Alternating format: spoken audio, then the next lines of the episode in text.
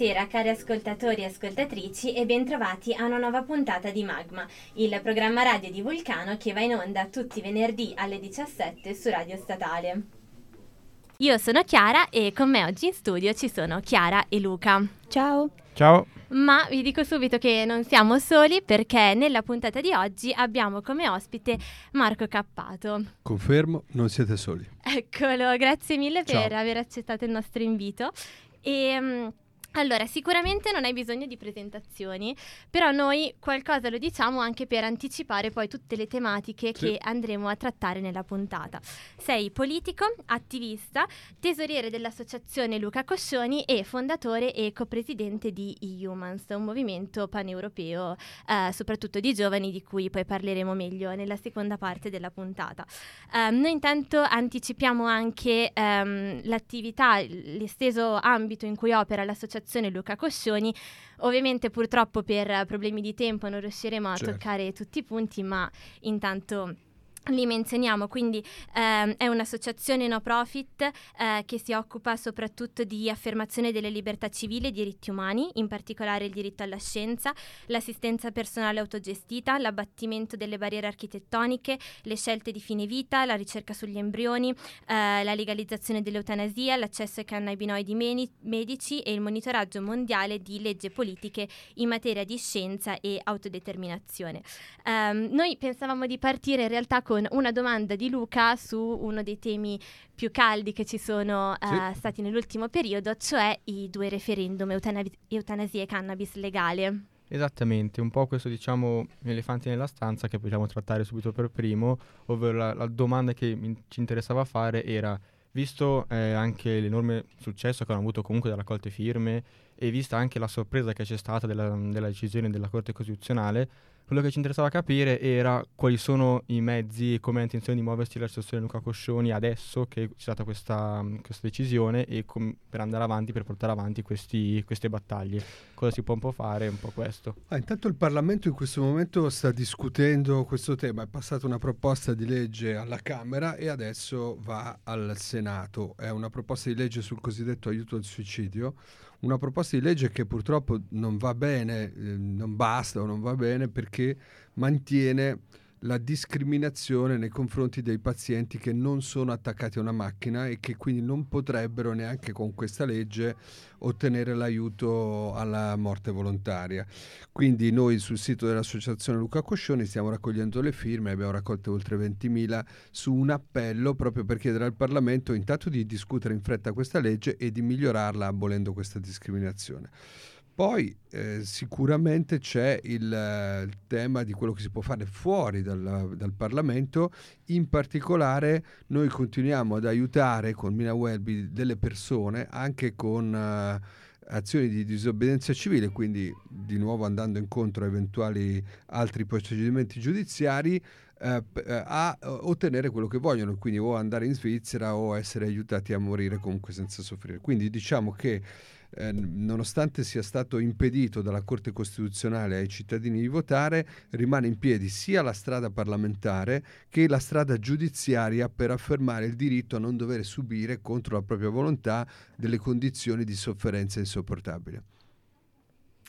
Ok, infatti diciamo che uno dei grandi temi mh, di, cui ti, o- di cui ti occupi è, cioè forse ti occupi è sbagliato, che metti in pratica è proprio la via della disobbedienza civile, no? Perché mh, l'impressione che, mh, che abbiamo anche discutendo della preparazione della puntata, ne avevamo parlato un po', è che appunto ci sia proprio in, in questi anni, in quest'ultimo ventennio forse una crisi della democrazia, quindi ehm, i partiti sono sempre meno rappresentativi, non sono più un veicolo eh, di istanze da parte della popolazione, c'è proprio una rottura tra la politica istituzionale e la politica dei cittadini, la politica Certo. dal basso. no? I due referendum sono stati un grande esempio in questo senso di cittadini che pro- provano a portare le loro istanze. Ovviamente il meccanismo di raccordo non ha funzionato perché la Corte ha potuto dichiarare inammissibile entrambi i referendum poi. Sì, la Corte l'ha fatto sulla base di, un- di una sentenza che io oh, valuto eversiva, nel- eversiva proprio dell'ordine costituzionale, nel senso che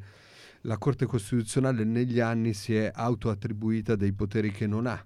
la Costituzione dice che non si può fare referendum in materia di bilancio, di amnistia e di trattati internazionali, invece la Corte si è autoattribuita una serie di eh, poteri inserendo dei criteri che non stanno scritti in Costituzione con i quali loro possono, possono eh, bocciano di fatto eh, eventualmente qualsiasi referendum. Quindi in primo luogo c'è proprio da difendere la Costituzione contro questo eh, ampliamento di poteri della Corte Costituzionale. E dall'altra c'è veramente un problema di scarsa rappresentatività dei partiti su questi temi, un po' di tutti i partiti perché evidentemente non, non sentono l'urgenza di questa nuova realtà sociale eh, che riguarda il fine vita, anche sulla cannabis e anche su altri temi, dal matrimonio egualitario alla, alla scienza.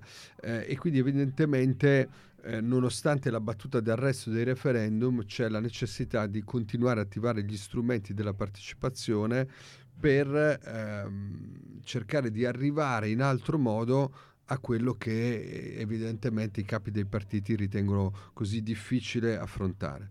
Mm-hmm, perché poi appunto um, ci si può anche chiedere qual è la causa no, di questa discrasia, nel senso qualcuno poi alla fine lo elegge il Parlamento, quindi ci si può chiedere sì. è un problema magari generazionale, un problema di manipolazione del consenso. Ma intanto le elezioni in quanto tali non sono uno strumento molto adatto perché le elezioni in quanto tali eh, inseguono un consenso di breve periodo, uh-huh. eh, ottenuto di solito con degli slogan sui temi più, diciamo così, di, di scontro polarizzato, possono essere le tasse, l'immigrazione, eh, cose di questo tipo, eh, e si ragiona sempre in un'ottica di breve periodo. E i partiti eh, difficilmente sono eh, chiamati a rispondere all'opinione pubblica in generale, rispondono piuttosto a delle correnti interne, per cui l'influenza del Vaticano, per esempio, che sulla società italiana su questi temi è minima, uh-huh. invece all'interno dei partiti è molto forte. Quindi diciamo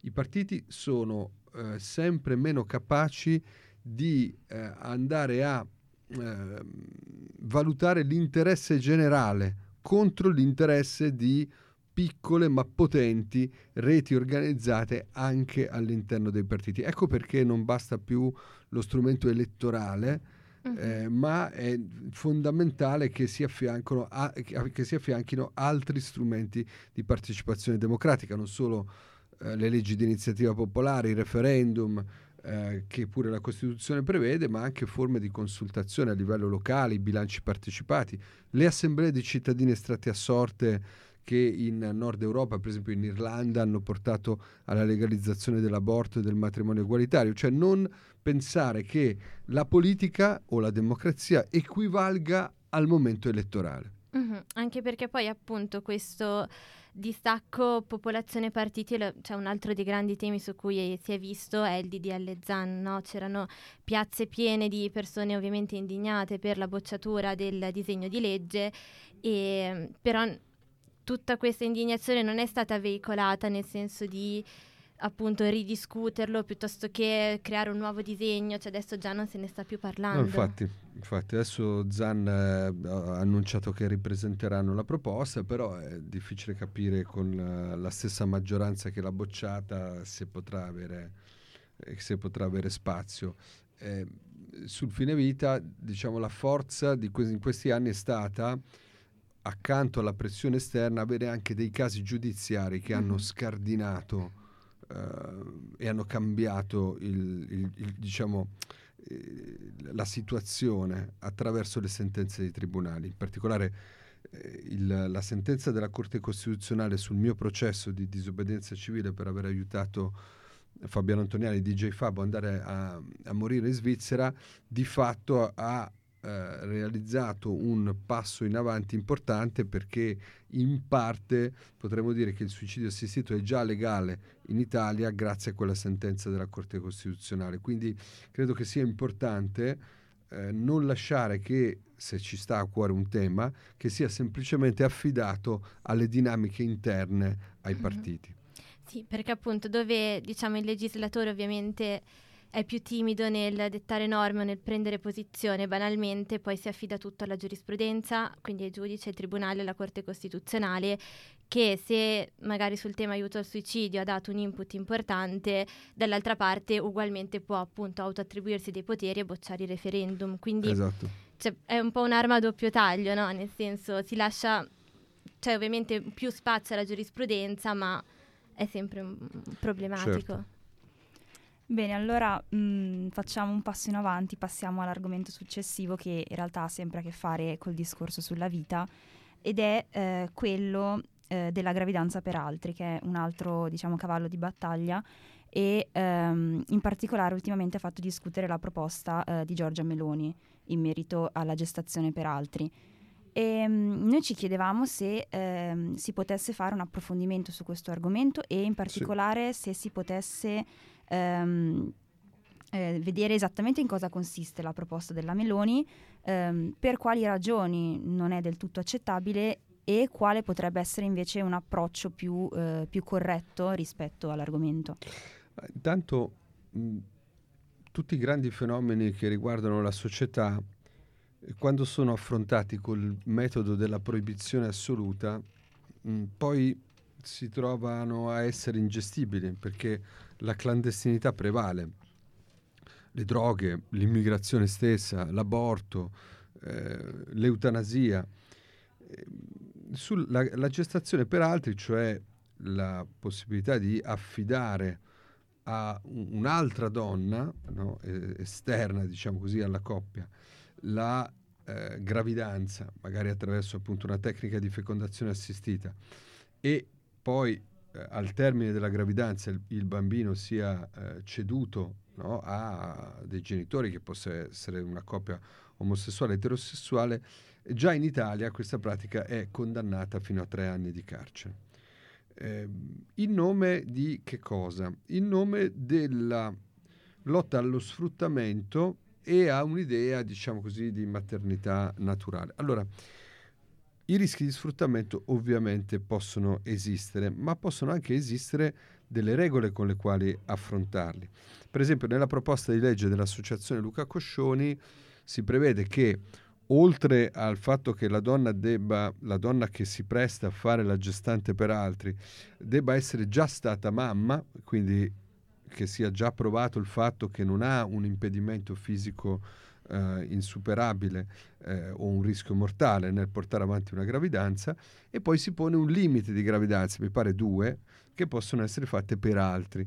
In questo modo, diciamo, le possibilità di sfruttamento eh, legale di una donna vengono molto limitate e così come mh, noi parliamo di gestazione solidale perché il meccanismo dovrebbe essere quello di un rimborso spese e non di un vero e proprio compenso. Eh, la proposta eh, di Meloni non fa alcun tipo di differenza e distinzione eh, e quindi la condanna fino a tre anni di carcere verrebbe, re- verrebbe estesa anche per chi va all'estero, come sta accadendo in Ucraina, per esempio. eh, molto spesso le coppie italiane eh, andavano, anzi sono nati anche in queste settimane delle bambine e dei bambini in Ucraina e ehm, con la proposta di, Meloni queste coppie potrebbero essere al rientro in Italia arrestate. Quindi una vera e propria criminalizzazione assoluta della pratica, mettendo tutto sullo stesso piano. Noi sappiamo che oltre al tema delle coppie omosessuali ci sono anche eh, migliaia di donne in Italia che nascono senza utero, la sindrome Rokitansky mi pare si chiami, eh, e che quindi non avranno mai nessuna possibilità di portare avanti una gravidanza eh, nel proprio grembo. E allora si dice, ah vabbè, ma c'è l'ado- l'adozione. Ma non è la stessa cosa. Le motivazioni che stanno alla base della scelta dell'adozione sono diverse di quelle che possono stare alla base ah, della volontà di eh, crescere una figlia, un figlio, diciamo così, dall'inizio della nascita. Quindi ehm, con la proposta Meloni, che tra l'altro secondo me pone dei problemi anche di principio di diritto internazionale, perché rendere reato qualcosa che non lo è all'estero ehm, semplicemente significa eh, cer- diciamo, pretendere di estendere a livello globale la legislazione italiana, questa cosa del crimine internazionale, del reato internazionale. È un principio che, che, non ha senso. Io per esempio sono stato incriminato per aver portato DJ Fabio in Svizzera, ma per quegli atti che ho compiuto in Italia. Poi una volta andati in Svizzera, se in Svizzera una cosa è perfettamente legale, non è che lo Stato italiano può permettersi di andare a criminalizzare persone che vanno a fare qualcosa di legale in un altro paese. Ecco perché è una proposta che ci fa andare nella direzione sbagliata, minacciando con l'arresto genitori che semplicemente starebbero cercando di realizzare il proprio progetto di famiglia ma anche questa cosa mh, nel senso anche per quanto riguarda le coppie ehm, che soffrono di sterilità o infertilità sarebbe c'è un grosso problema perché mh, ma anche perché il sistema generale dell'adozione non è che sia poi così semplice, anche quello è abbastanza macchinoso. Il sistema dell'adozione è molto complesso, uh-huh. con delle motivazioni. Eh, perché bisogna evitare che attraverso il sistema dell'adozione venga realizzata una vera e propria magari tratta e compravendita, per cui eh, spesso sono percorsi lunghi, difficili, troppo burocratici certamente, ma eh, mentre se si ha la forza, e lì bisogna avere la forza, la capacità, il coraggio di adottare per esempio dei bambini con delle disabilità gravi o, del, de, de, de, che, o, che, hanno subito dei traumi nell'infanzia, allora diventa più facile adottare. Ma chi è che può fare una cosa del genere? Non tutti so, si sentono di farlo, non tutti sono in grado di farlo. Quindi c'è sempre questa, questa pretesa da stato etico di decidere che cosa è giusto e cosa è sbagliato al posto degli altri. Qui si dice per, to- per tutelare il bambino, ma in realtà nessun bambino nasce se si impedisce una gestazione per altri. Non è che allora lo stesso bambino nasce in un altro modo, no? oppure che la gestante decide lo stesso di fare il figlio e di crescerselo. Non succede questo, semplicemente nasce un bambino in meno. Cioè il paradosso è che nel nome della, della lotta per la vita si fa nascere, mh, mm, si dà meno possibilità di realizzare progetti di famiglia e di far nascere dei bambini. Poi anche mh, mm, a me fa un particolarmente specie questo discorso di voler rispettare la dignità della donna attraverso comunque una forma di controllo sulle decisioni sul proprio sì. corpo e sulla scelta o meno di diventare genitore. Ma qui in modo abbastanza interessante anche una parte della sinistra e anche una parte del femminismo, eh, come sulla prostituzione, soprattutto in Francia, ma in altri paesi del nord Europa, eh, c'è una forte componente femminista contraria alla prostituzione, alla legalizzazione della prostituzione e contraria anche alla gestazione, alla gestazione per altri. A mio avviso, con una idea, eh, diciamo così, assoluta della integrità della, lon- della donna, quasi a prescindere dalla sua volontà e, e, mi sembra, come tu dici, un, un, una pretesa di protezione che alla fine diventa paternalistica. Uh-huh. Eh, e penso anche che sia... Eh, perché quando noi diciamo che nel, nel, linguaggio comune, ah, l'ha fatto per soldi, sembra subito una cosa immorale e sporca, ma eh, no, come se in assoluto il nostro corpo non possa mai essere, diciamo così, messo sul piatto della bilancia con dei compensi economici ma chi, lav- chi, va in miniera, chi fa lavori usuranti, chi lavora in condizioni anche molto dure. Allora che cosa vuol dire?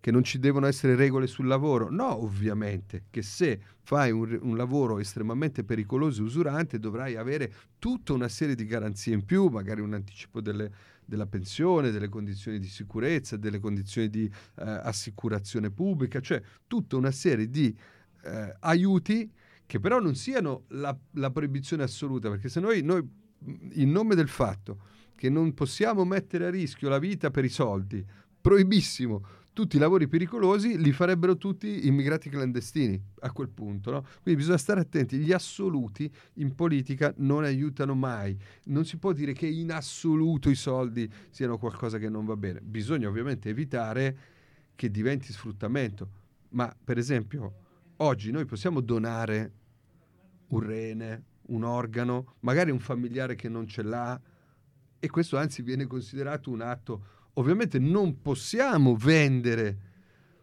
un rene che diventerebbe una cosa per la quale eh, appunto i, i, più poveri si troverebbero eh, quasi costretti a vendere gli organi. Quindi delle regole ci vogliono, però bisogna evitare che la regola sia la proibizione assoluta, perché poi il risultato diventa l'opposto di quello che ci si prefigge. Sì, ad esempio, eh, adesso così è uno spunto, però eh, lo stesso discorso si è sempre fatto anche sull'aborto, uh-huh. cioè l'idea di voler proibire la pratica dell'aborto dicendo eh, che fosse una cosa appunto sbagliata, in realtà poi si va a vedere che eh, non solo il numero di aborti cresce, ma sono tutti aborti rischiosi, pericolosi per la salute della donna. Certo, perché si incrociano le motivazioni ideali e le motivazioni pratiche sull'eutanasia, sull'aborto, sulle droghe. Le motivazioni ideali per quanto mi riguarda sono quelle della libertà, del libero arbitrio, dell'autodeterminazione individuale. Però è vero che non sono le uniche argomentazioni che vanno, eh, che vanno tenute in considerazione.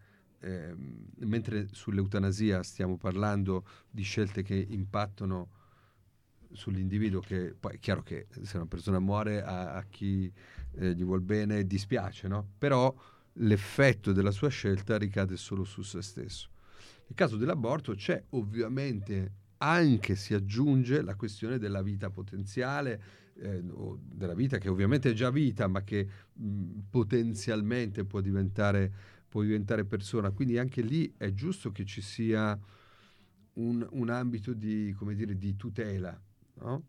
eh, però che non si spinga a livello tale della proibizione o del boicottaggio con l'obiezione di coscienza, come accade in alcune zone d'Italia, che alla fine rispingono le donne o alcune donne, soprattutto le più povere o le più sconnesse dal, eh, da, da, una rete sociale, eh, nelle braccia dell'aborto clandestino. Mm-hmm. Diciamo che il tema, sempre il filo conduttore generale, è che quando invece di normare una certa realtà che nei fatti esiste, eh, si mette un divieto assoluto, quindi invece di regolamentarla si pone il divieto, alla fine mh, mm, non è risolutivo del problema minimamente e anzi si creano molte più derive, molte più possibilità di sfruttamento di appunto crimini piuttosto che non normando e regolamentando una certa realtà cioè anche appunto collegandoci sia alla gestazione per altri che all'eutanasia, si creano anche discriminazioni economiche, nel senso che nel caso di gestazione per altri c'è il cosiddetto turismo riproduttivo, certo. quindi dare in Ucraina, in UK, eccetera, per um, potervi accedere con l'eutanasia appunto la Svizzera, ma è certo. un, un, costo economico che non tutti si possono permettere. Certo, quindi. in questi anni fecondazione assistita, gestazione per altri, ma anche la questione banalmente droghe, no? Mhm. Amsterdam mm-hmm. dove pure non è legale ma almeno è tollerato.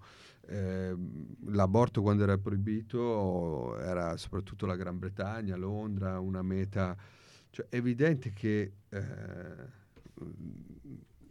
più il mondo tra l'altro è globalizzato e ci sono possibilità di scambi e anche internet poi tra l'altro perché eh, già adesso mm.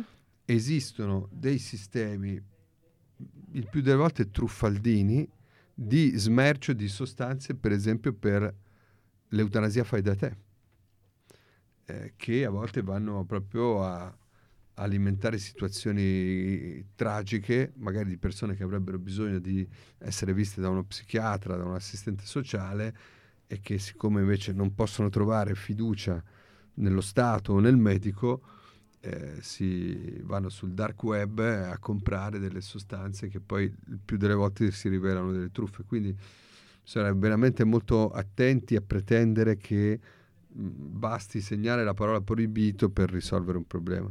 Mm-hmm, assolutamente.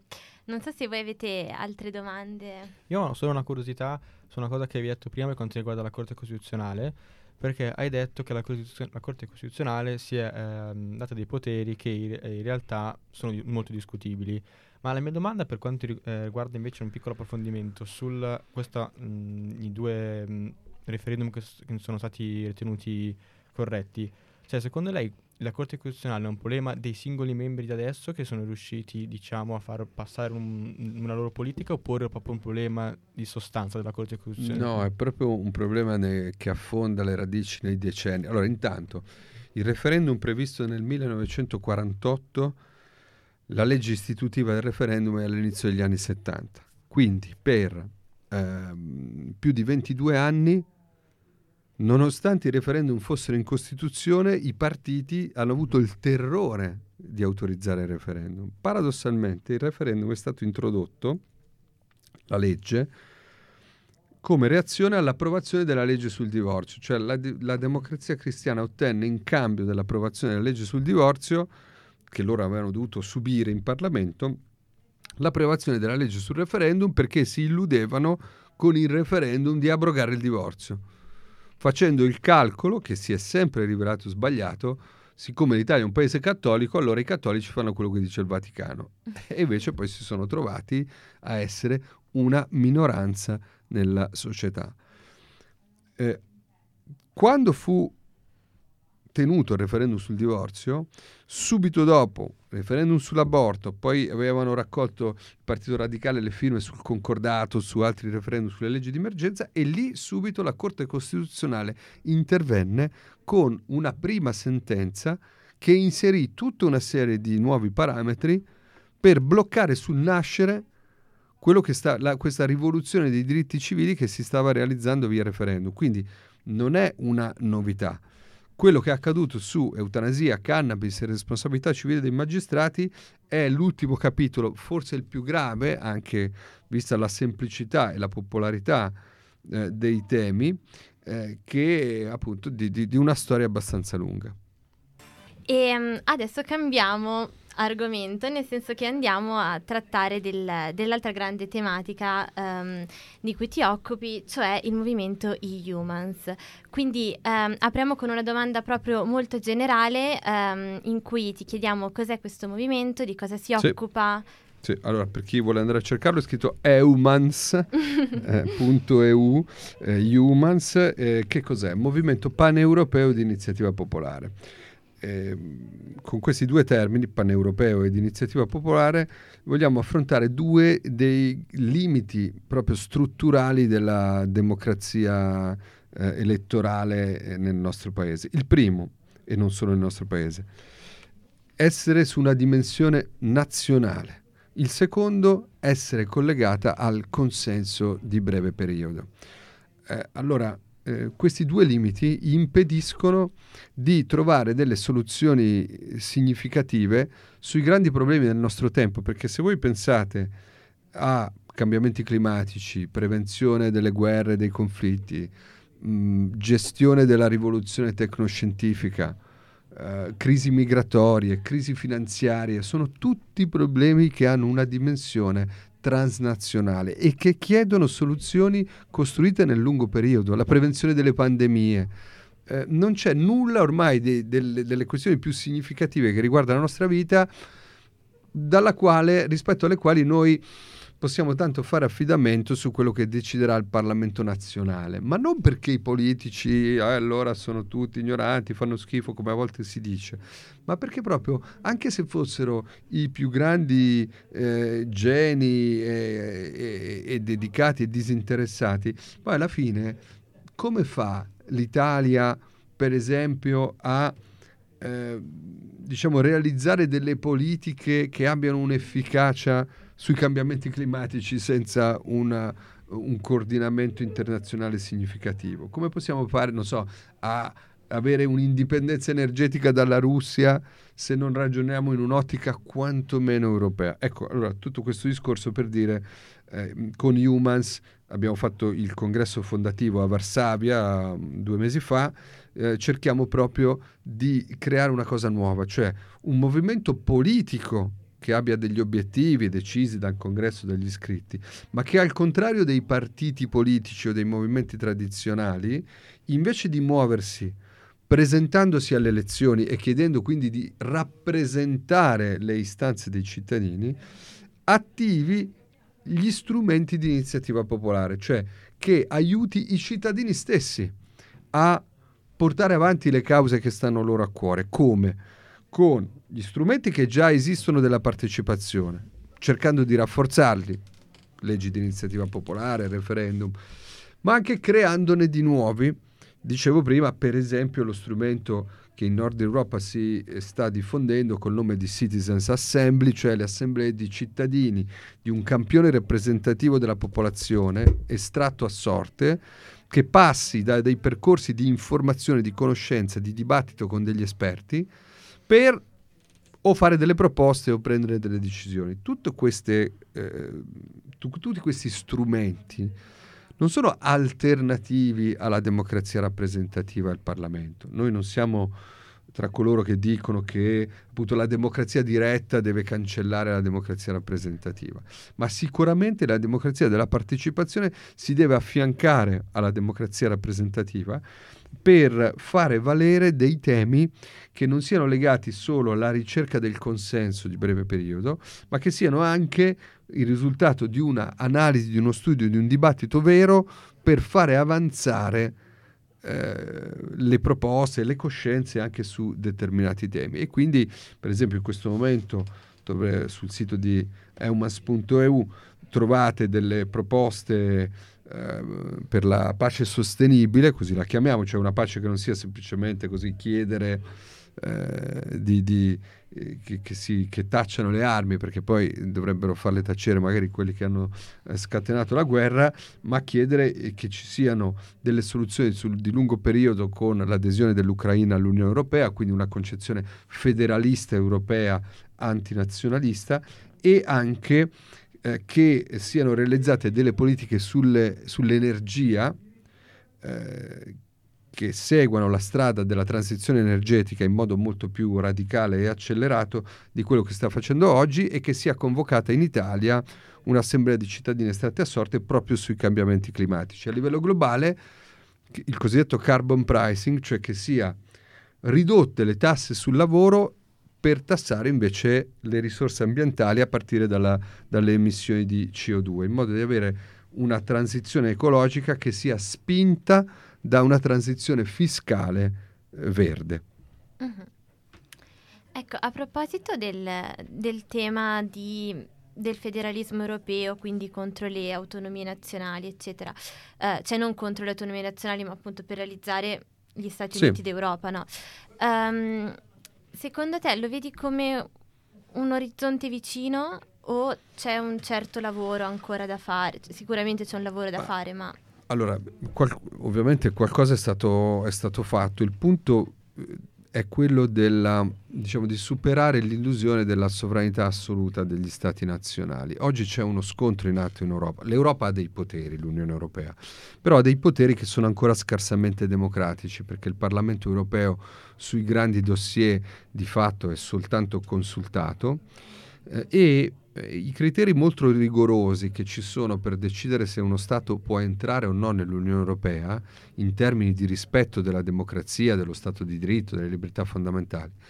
Eh, L'Unione Europea è molto rigorosa quando uno Stato è candidato a entrare.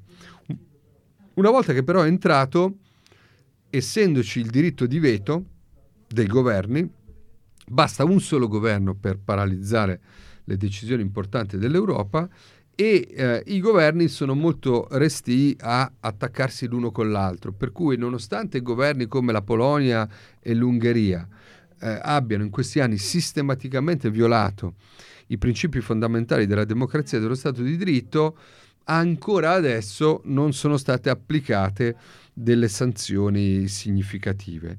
In realtà è stato avviato un procedimento politico e giudiziario per eh, congelare i finanziamenti europei, in particolare all'Ungheria di Orbán, eh, quindi qualche potere a questo punto l'Unione Europea ha, bisogna però proseguire in modo più netto in questa direzione, che non riguarda solo l'Ungheria, perché l'Italia è il paese più condannato alla Corte europea dei diritti dell'uomo per i tempi della nostra giustizia. Cioè nessuna democrazia può avere la presunzione di dirsi eh, perfetta. Questo ovviamente non è un buon motivo per mettere tutti sullo stesso piano, no? Putin e, e, e, l'Europa, no, perché un conto è eh, un potere dittatoriale e autoritario, violento e feroce, e un conto è eh, essere, diciamo così, gravemente deficitari sui diritti democratici, come spesso accade in Italia. Però è proprio su questo che servirebbe l'Europa, cioè servirebbe un'Europa con più poteri di intervento nel momento in cui e laddove gli stati nazionali eh, si trovino ad andare in violazione dei diritti fondamentali della persona. Uh-huh. Voi volevate... Sì, a questo punto, visto che mancano pochi minuti, farei giusto un'ultima osservazione. Um, abbiamo visto che sul sito web eucrainnow.eu è stata lanciata la proposta, l'iniziativa per firmare um, per l'adesione dell'Ucraina nell'Unione Europea. Um, insomma, ci chiedevamo quanto questa iniziativa possa essere effettivamente attuabile sì. e quali sono diciamo, le condizioni anche perché ciò possa avvenire. Allora, intanto l'idea è già incardinata nelle istituzioni europee perché il 23 giugno ci sarà un Consiglio europeo che dovrà decidere, quindi i governi europei dovranno decidere, avranno una prima valutazione da fare su un dossier preparato dall'Ucraina stessa che riguarda proprio, diciamo così, le questioni fondamentali eh, della democrazia. L'Ucraina il governo ucraino non è stato in questi anni minimamente un, un fulgido esempio di democrazia, un, c'è molta corruzione, molt, però è comunque un governo democratico. Eh, e eh, quello che per noi è molto importante in questo caso è ehm, fare capire alla comunità internazionale e anche alla Russia di Putin che eh, l'ambizione dell'Europa, dell'Unione Europea, è creare uno spazio sempre più vasto, unito dal rispetto dei principi eh, democratici, come dicevamo prima. Quindi le prospettive sono quelle di accelerare il processo di adesione. Ovviamente questo dovrà anche implicare tutta una serie di riforme da parte dell'Ucraina stessa per togliere eh, il più possibile, per dissuadere il più possibile dall'idea eh, Putin eh, e altri autocrati in giro per il mondo che eh, si possa eh, così imporre in Europa un modello basato sulla sospensione dei diritti democratici. Quindi è una sfida che non riguarda solo l'Ucraina, non è un premio da dare all'Ucraina perché è stata aggredita, ma è un tentativo di riformare l'Europa stessa, di avere più ambizione come Europa nel promuovere la democrazia e lo Stato di diritto, eh, eh, non semplicemente con l'alleanza militare, perché su questo appunto c'è la Nato, però bisognerebbe anche evitare di dare l'idea che eh, il cosiddetto Occidente democratico eh, sia soltanto un'entità che poi si riscopre dal lato militare. Prima bisogna costruire, è ancora più importante, un'Europa dei cittadini fondata dai, dei, dai dei diritti democratici concreti. Diciamo che appunto l'annessione dell'Ucraina, la, l'adesione dell'Ucraina meglio, eh, rappresenterebbe anche in un certo senso una sfida per l'Europa, no? a livello proprio di certo. integrazione. Certo. Di... certo, e bisognerebbe rafforzare ancora di più eh, non so, vediamo adesso il, paradosso della Polonia. La Polonia è uno degli, dei governi più anti-europei che esistano perché non riconosce la sovranità del diritto europeo, la preminenza del diritto europeo sul diritto nazionale, al tempo stesso in questo momento è diventato eh, uno dei paesi più pro-europei di tutti nel eh, cercare di rispondere alla guerra di aggressione di Putin. La Polonia è un paese dove non è garantito il diritto all'aborto, dove non è garantita l'indipendenza della magistratura rispetto al potere politico. E quindi eh, noi dobbiamo, credo, al tempo stesso sostenere la Polonia in questo suo ruolo di, diciamo così, di frontiera dell'Europa democratica, ma anche esigere che ci sia un rafforzamento della democrazia all'interno della Polonia se entrasse l'Ucraina, a maggior ragione l'Unione Europea avrebbe bisogno contemporaneamente di rafforzare il proprio potere, di intervenire di fronte a derive nazionalistiche, populiste, xenofobe che possono accadere ovunque quindi possono accadere anche in Ucraina. Però, se, ultima cosa, cioè, possiamo dire che l'Unione Europea può riuscire a prendere come grosso boccone anche un, un, pezzo come l'Ucraina, perché molto spesso sento come critica chi sostiene l'annessione dell'Ucraina che sia un boccone troppo grosso per l'Unione, invece Ma noi crediamo che può farcene invece. Io penso che eh, eh, è la grande differenza tra una federazione, uno Stato federale e uno Stato nazionale classico, tradizionale per uno Stato nazionale eh, un allargamento è un allargamento di potenza, di potenza economica, di potenza. Invece l'unità fondamentale del federalismo è la persona, è la persona. E quindi se una federazione è basata sui diritti della persona, non c'è un terreno troppo grande per sostenerla. Kant eh, proponeva un federalismo mondiale per avere quella che chiamava la pace perpetua. Uno può dire, vabbè, era così una sparata, un'illusione, un'utopia. No, era una cosa molto concreta. Laddove, ma pensiamo eh, all'Alto Adige. L'Alto Adige c'erano, i ragazzi oggi non se lo ricordano nemmeno, ma c'erano le bombe, c'era il terrorismo in, Alto, in Alto Adige. E il terrorismo è stato disinnescato con l'autonomia, cioè con dei poteri federali.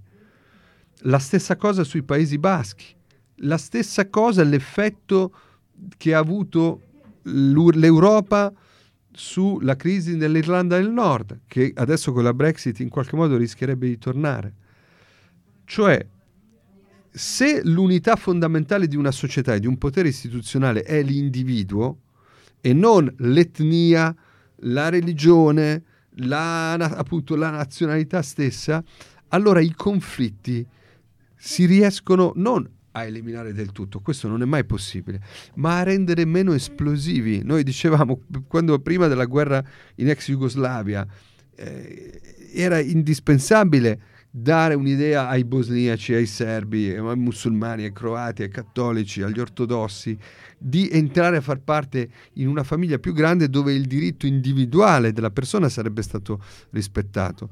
Non c'è un paese da questo punto di vista troppo grande per poter essere inserito in un contesto federale, a patto che quella federazione non abbia la pretesa di imporre, c'è chi vorrebbe per esempio simbolicamente inserire le radici giudaico-cristiane nella Costituzione europea, nei trattati europei.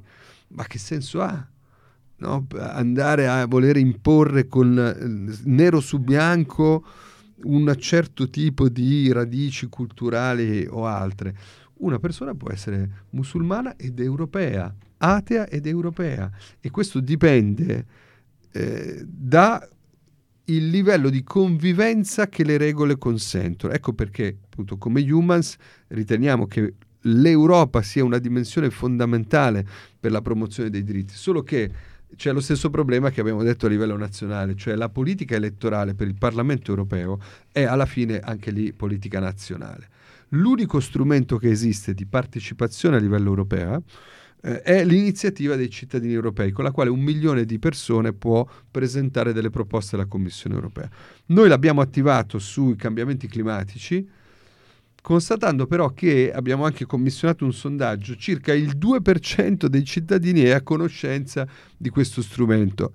Allora è chiaro che in democrazia uno strumento che è conosciuto dal 2% delle persone non è uno strumento democratico, non è al servizio dei cittadini. Quindi con Humans cerchiamo di cambiare anche questo dato di partenza.